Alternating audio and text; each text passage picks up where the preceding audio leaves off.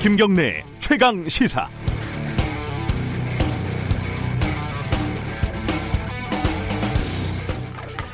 노영민 청와대 비서실장이 강남 집을 파니 청주 집을 파니 말을 바꾸다가 큰 비난을 사고 있습니다. 대통령은 국토부 장관을 불러서 부동산 잡으라고 질책을 하고 있는데 비서실장이라는 사람이 옆에서 그러고 있으니 욕을 먹지요. 그래도 억울하긴 할 겁니다. 본인을 욕하는 국회에는 정말 어마어마한 분들이 어마어마하게 많거든요. 국회 30%가 다 주택자인데 100억대 부동산 갑부가 5명이나 됩니다. 가장 뭐 드라마틱한 분은 더불어 시민당에 있다가 제명이 된 양정숙 의원인데 강남에 아파트만 세 채 부동산이 한 60억 정도 됩니다. 최근에 근데 갭 투자 방지법에 서명을 했다고 하죠. 노블레스 오블리주인가요, 이거는? 대통령 아들도 갭 투자했다라고 목소리를 높였던 곽상도 의원도 대구 의원이 송파 재건축 아파트를 딱 가지고 있고요. 이분들도 역시 또 억울할 겁니다. 아니 선거할 때는 집값 올려준다면 다 찍어놓고 이제 와서 또 이러는 건 또 뭐냐는 말이죠. 한국의 부동산은 욕망의 결정체이고 이 거미줄처럼 얽힌 욕망에서 자유로운 사람은 아마 부동산 살 돈 자체가 없는 사람일 뿐입니다. 그렇다고 이대로 살 수는 없죠. 잘 된 것 같습니다. 말 나온 김에 청와대부터 솔선수범해서 다주택 좀 다 팔아봅시다. 그러겠다고 했고 그게 진짜 불가능, 불가능한 건 아니지 않습니까? 또 그걸로 선을 잡고 어, 국회를 압박해서 진짜 실효성 있는 부동산 정책 만드는 거 그거 말고 뭐 방법이 뾰족한 게 있겠습니까? 7월 7일 화요일 김경래의 최강 시사 시작합니다.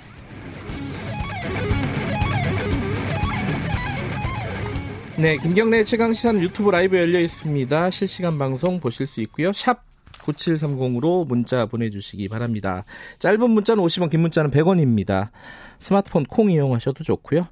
오늘 1부에서는요, 미래통합당 조혜진 의원과 함께 지금 국회에 복귀를 했죠. 어, 야당 입장, 그 최근 부동산 정책에 대한 야당의 시각 들어보고요. 2부에서는요, 추가 경정 예산 3차가 통과가 됐죠. 어, 곧바로 지금 계속 그 배정이 된다고 하는데 어디에 어떻게 쓰이고 있는지 오늘 자세하게 기획재정부 어, 제 2처관과 함께 이야기 나눠봅니다.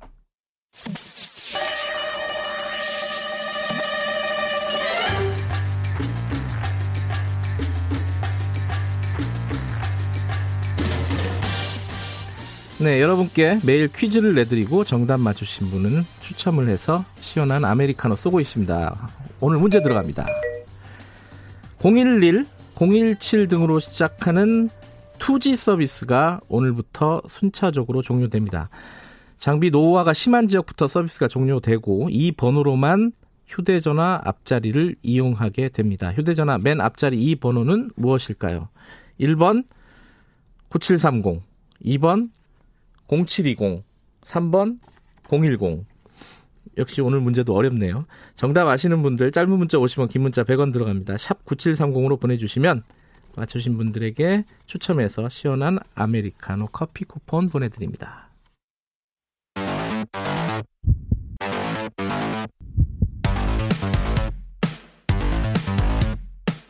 오늘 아침 가장 뜨거운 뉴스 뉴스 언박싱 네, 택배 박스를 뜯는 두근두근한 마음으로 매일매일 준비합니다. 뉴스 언박싱 고발 뉴스 민동기 기자 나와 있습니다. 안녕하세요. 안녕하십니까. KBS 김양순 기자 나와 있습니다. 안녕하세요. 네, 안녕하세요. 9730은 알겠는데 그리고 010도 알겠는데 0720은 뭐예요? 샵 9730만 기억하시면 됩니다. 아, 아, 아, 아 0720은 우리 방송 시간 7시 아, 20분이니까. 7시 20분이요? 네. 아, 네, 깨알 같습니다. 아, 예, 깨알 같네요. 나 몰랐어. 이거 0720은 무슨 번호일까? 이렇게 생각했는데. 자, 그렇다고 정답을 알려드리는 건 아니고요. 샵 9730으로 문자 보내주시기 바라겠습니다. 어, 그러면 정답을 헷갈릴 수도? 아, 죄송합니다. 자, 오늘 국회 소식부터 알아볼까요? 일단은, 어, 미래통합당이 복귀를 했습니다. 지금 국회 상황 잠깐 정리를 해보죠. 김양수 기자가 먼저 좀 정리해 주실래요? 네, 21대 국회가 5월 네. 30일 시작했거든요. 이제 39일 만에 국회가 이제 시작됐어요. 오늘부터 네. 국회 국, 토위 그다음에 산업통상자원 중소기업 벤처위 전체회의를 시작으로 해서 미래통합당이 드디어 상임위 활동에 복귀를 하고요. 예, 주호영 원내대표가 마냥 손을 놓고 있는 것이 능사는 아니어서 이번 주부터 네. 참여한다라고 해서 일단 저는 환영합니다.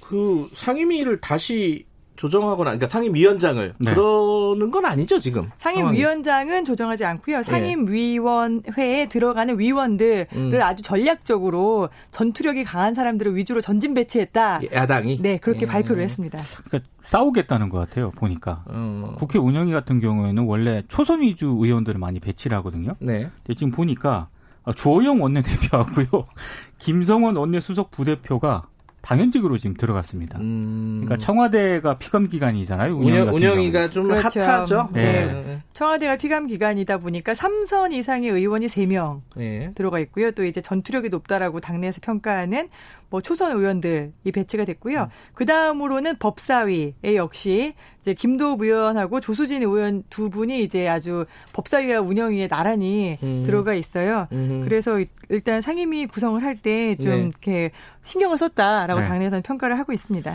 어, 곽상도 의원은 당연히 운영위에 들어갔을 것 같고. 자, 부의장은 어떻게 됩니까? 정진석 부의장 후보라고 할까요? 어, 안 한다고 했잖아요. 원래 안 한다고 네. 했었죠. 계속해서 이제 오선이기 때문에 정진석 의원이 이렇게 했었는데 이제 더불어민주당의 의회 폭거에 항의해서 이제 부의장 하지 않겠다라고 음. 했는데 네. 이번에는 뭐 이제 당 지도부의 의견을 받아들여서 의총에서 하라고 한다면 하겠다라고 하면서 이렇게 얘기를 했어요. 네. 민주당에 대한 분이 아직도 풀리지 않아서 고민 어. 중이다. 네. 하지만 의원들의 총의는 들어보겠다. 이제 등 떠밀리면은 하겠다라는 그런 반응인데 이게 사실 국회 부의장이 국회 의장과 함께 사실 어떻게 보면은 당직의 당 어떻게 당에 대한 소속감을 내려놓고 음. 중재를 해야 되는 자리거든요. 네. 근데 아직까지 분이 풀리지 않았다면 좀 재고해 보실 필요도 있는 것 같습니다.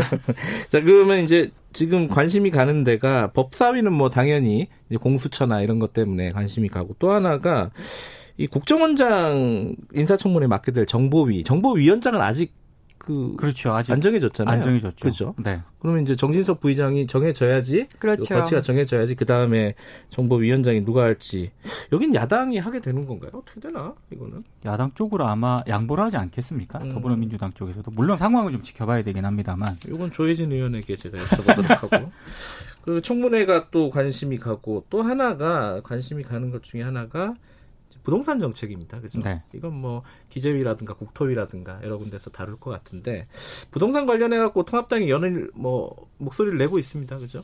목소리를 강하게 내고 있는데요. 네. 아무래도 지금 더불어민주당이나 정부 쪽에서도 좀 위기감이 많이 반영이 된 것 같아요. 네. 그래서 아 가파르게 지금 부동산 가격이 치솟고 있기 때문에 네. 굉장히 또 뭐 종합 부동산세 강화, 네. 다주택자에 대한 취득세 대폭 강화하겠다 이런 입장을 밝히고는 있거든요. 네.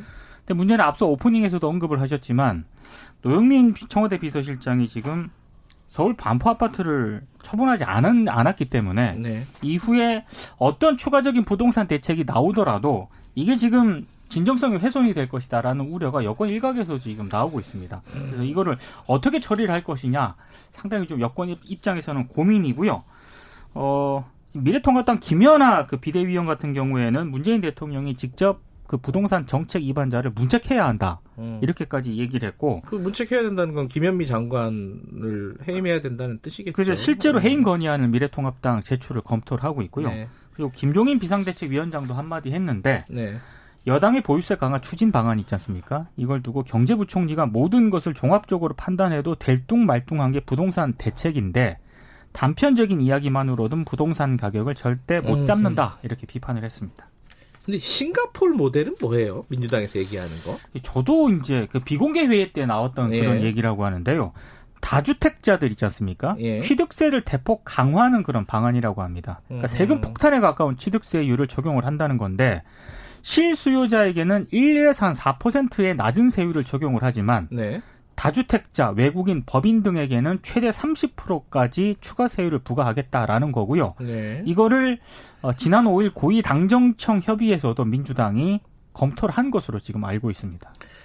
아, 참 어렵습니다. 이거 이 취득세를 올리면은 집값이 또 올라갈 가능성도 있거든요. 그렇죠, 그렇죠. 그렇죠. 그러니까 이거 여러 가지 고려를 해야 되는데 지금 뭐 설계를 하고 있겠죠. 어찌됐든 어떤 어, 정책이 나오게 될지 좀 지켜봐야겠네요. 이거는. 어, 그 다음 소식은 우리 윤석열 총장 어, 좀 조금 지겨워지려고 하는데 간단하게 좀 짚어보죠. 그 진행 상황을. 네, 진행 상황 어차피 다들 들어서 음. 알고 계실 테니까 일단은 지난 3일 검사장 회의가 있었죠. 네. 그 회의에서 무슨 얘기가 도대체 있었느냐라고 주말 사이에 다들 많이 궁금해 하셨는데 이제 어제 대검에서 이런 표현을 썼어요. 대다수 의견 내지는 공통된 의견이다. 검사장들이 많이 참석을 했는데 구체적인 의견을 밝히기보다는 공통되거나 대다수다라고 하면서 첫 번째는 전문 수사 자문단은 중단하는 게 맞겠다. 음. 즉 이제 추미애 장관이 이야기한 게 맞다. 네. 라는 쪽으로 또 손을 들어준 거고요. 네. 두 번째로는 검찰총장에 대해서 수사 지휘를 배제하는 거는 위법하거나 부당하다. 즉 이제 추미애 추미애 장관이 검찰총장이 수사 지휘 하지 말아라라고 네. 한 부분에 대해서는 이거는 부당하거나 혹은 위법하기까지 하다. 라고 했고요. 세 번째로는 이제 거취와 관련돼서는 이제 법무부 장관이 아무 이야기 하지 않았습니다만 네. 이제 검사장 회의에서는 검찰총장의 거취와 이 검언 유착 수사를 연계해서는 안 된다. 이거는 연계될 사안이 아니다라고 검찰총장이 물러나서는 안 된다라고 네. 주장을 했다고 이렇게 세 가지로 서면으로 정리를 해서 음. 제출을 했습니다. 일단 대검 에서 밝힌 거죠, 이거는. 대검이 밝힌 겁니다. 그게 결과 그 무슨 얘기가 나오는지를 가지고 그걸 가지고 윤석열 총장이 뭔가를 결정한다고 했는데 네. 무슨 얘기가 나오는지를 발표를 한 게 어 이건 좀 이례적이다라는 느낌은 좀 있어요. 그러니까 지금 음. 언론도 해석이 좀 분분하더라고요. 네. 그러니까 한겨레 같은 경우에는 윤석열 총장이 네. 수사 지휘 거부나 재지휘 요청을 본인 결단이 아니라 검찰 조직 의견으로 포장을 해서 추진하려는 것 아니냐. 이런 지금 의심이 나오고 있다라고 오늘 보도를 했고요. 네. 조선일보 같은 경우에는 당장 충돌하는 걸 피하고 시간을 갖고 대응하는 우회로를 선택했다 이렇게 뭐 관측을 하고 있던데 네. 어찌됐든 지금 윤 총장이 어 조만간 뭐 입장을 내놓을 것 같긴 한데요. 네. 그 시간을 좀 벌려는 그런 계산을 분명히 하고 있는 것 같습니다. 근데 지금 추미애 장관, 그러니까 법무부 쪽에서는 특임 검사는 안 된다 그 지위를 어기는 거다라고 이미 선을 거버렸잖아요. 그렇죠? 네, 여러 차례 얘기를 어, 했었죠. 예. 그러면 어떤 것들이 나올 수 있을까요? 윤석열 총장의 반응이? 그래서 오늘 나온 언론 보도가 이게 크게 세 가지예요. 하나는 어, 명분을 쌓고 있다. 두 네. 번째는 윤석열 총장이 장고에 들어갔다. 세 번째는 정면 충돌이 초일기에 들어갔다. 음.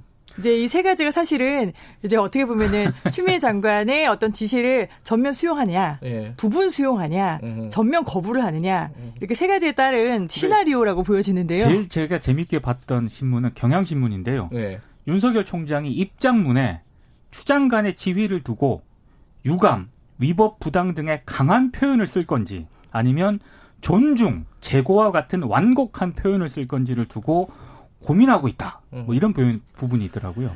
어렵네요. 어. 네, 참 이 메타포까지 설명하기는 어려울 음. 것 같습니다만 일단은 특임 검사 먼저 짚어보면요. 특임 검사를 검찰총장이 임명을 합니다. 네. 그렇기 때문에 이 부분에서는 특임 검사에 대해서 이제 법무부에서 강한 부담감을 계속 갖고 선을 그어 왔었고요.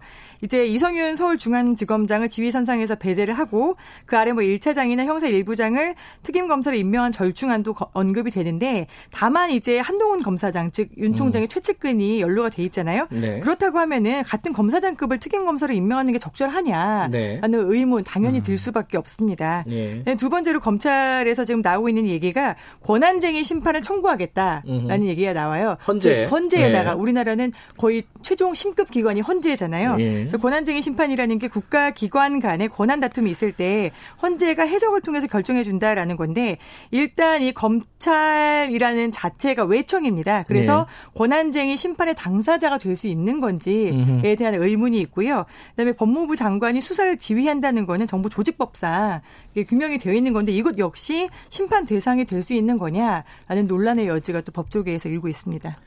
장고에 들어갔는데 초읽기를 하고 있다는 건 뭐죠? 언론들이 해석을 잘 해주는 것 같습니다. 알겠습니다. 어제 나온 뉴스 중에 약간 국민적인 공분을 일으킨 뉴스가 하나 있었습니다. 어, 그 손정우 씨, 그 웰컴 투 비디오 운영자 손정우에 대해서 미국 송환을 하지 마라라는 어, 법원의 결정이 내려졌죠. 그죠? 이 부분이 뭐 내용들이 이제 아실 텐데 어, 이유가 뭘까? 그거 먼저 좀 그, 그렇게 결정을 내린 이유를 민동기 기자가 좀 얘기를 해주시죠. 제가 몇 번을 읽어봤는데 예. 저는 잘 모르겠습니다. 일단 재판부가요. 네. 이손 씨에 대해 국민의 법감정에 부합할 정도로 실효적인 처벌이 이루어지지 않은 점 음흠. 이런 부분에 대해서는 상당히 좀 비판이 있었다라는 점을 재판부가 인정을 했어요. 네. 그런데 손 씨를 법정형이 더 높은 미국으로 보내 정의를 실현하게 하고 네. 범죄를 예방해야 한다는 주장에는 공감을 하지만 주권 국가로서 한국 사법기관에서 주도적으로 형사처벌을 할 수 있다. 재판부의 음. 판단, 핵심 판단은 이건 것 같습니다. 음흠. 근데 지금 저는 좀 이해가 안 가는 게 이미 1년 6개월 형을 살고 나왔거든요. 음흠. 그러니까 만기 출소했죠. 만기 출소를 했고요. 그 범죄 수익 은닉죄와 관련해서 이제 앞으로 이제 수사를 진행된다는 거 아니겠습니까? 그 아버지가 고발한 거죠. 아버지가 네, 고발한 거기 때문에 네. 그러면 미국보다 더 강한 어떤 그런 우리가 그 실형이 나와야 된다는 그런 얘기인데 과연 그게 지금 우리 양형 기준으로 봤을 때 그게 가능한가? 이제 이런 회의적인 시각이 많은 거죠. 바로 그것 때문에 문제가 되는 건데 재판부가 범죄인을 엄벌할 수 있는 곳으로 보내는 게 범죄인 인도 제도의 취지는 아니다라고 했어요. 그런데 네. 사실 국민들은 우리나라 사법부가 엄벌을 하지 않았기 때문에 그렇죠. 미국으로 송환했으면 좋겠다라고 생각을 한 거거든요. 그런데 이게 지금 한국 사법부에서 앞으로 엄벌을 하겠다는 건지 음. 아니면 어떻게 하겠다는 건지 이 사건을 다시 뭐 정말 법을 어겨서라도 소급을 해서 수사를 하겠다는 건지 음. 이 부분에 대해서 좀 의문이 많이 제기되고 있습니다. 이 강영수 판사가 내린 결정인데 네. 이 대법관 후보자 중에 한, 한 명이라면서요? 30명의 후보가 있는데 그 중에 한 분입니다. 청와대에 그 대법관 후보를 박탈하라 뭐 이런 어떤 청원도 올라갔다고 하는데 어제 그죠? 한 20만 명 넘어간 걸로 봤는데 제가 아침에 새벽에 보니까 25만 명이 또 넘어갔더라고요. 이게 청원이 올라가고 11시간 만에 20, 22만 음, 네. 명인가를 네. 돌파하더라고요. 네. 사실 청와대가 그럴 권한이 있는 건 아닌데 그렇죠. 그죠? 네. 어찌됐든 여론이 그렇다는 거예요. 네.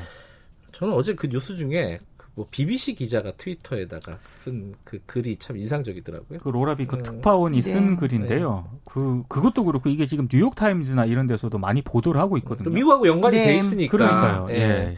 그러니까 한국에서 이, 이런 웰컴 투 비디오 같은 아동 성착취물 범죄자가 1년 6개월형을 받았는데 네. 어, 계란 18개? 18개를 훔친, 훔친. 음, 사람에 대해서 구형을 18개월을 했다. 네. 아, 뭐 이게 약간 뭐 좀 비웃는 듯한 느낌이라서 아니, 좀 예. 부끄러워해야 될 그런 네, 상황. 미국에서는 일단 이 뭐 아동 음란물 관련 범행을 목적으로 자금을 운반하거나 시도만 해도 예. 20년 이하의 그쵸. 자유형이니까요. 네. 알겠습니다. 오늘 여기까지 이 소식은 잠시 후 3부에서 어, 손정혜 변호사와 함께 어, 자세히 얘기 나눠보도록 하겠습니다. 오늘 뉴스 언박싱 여기까지 듣죠. 고맙습니다. 고맙습니다. 고맙습니다. 고발 뉴스 민동기 기자 그리고 KBS 김양순 기자였습니다. 김경래 최강 시사 듣고 계신 지금 시각은 7시 38분 향해 가고 있습니다.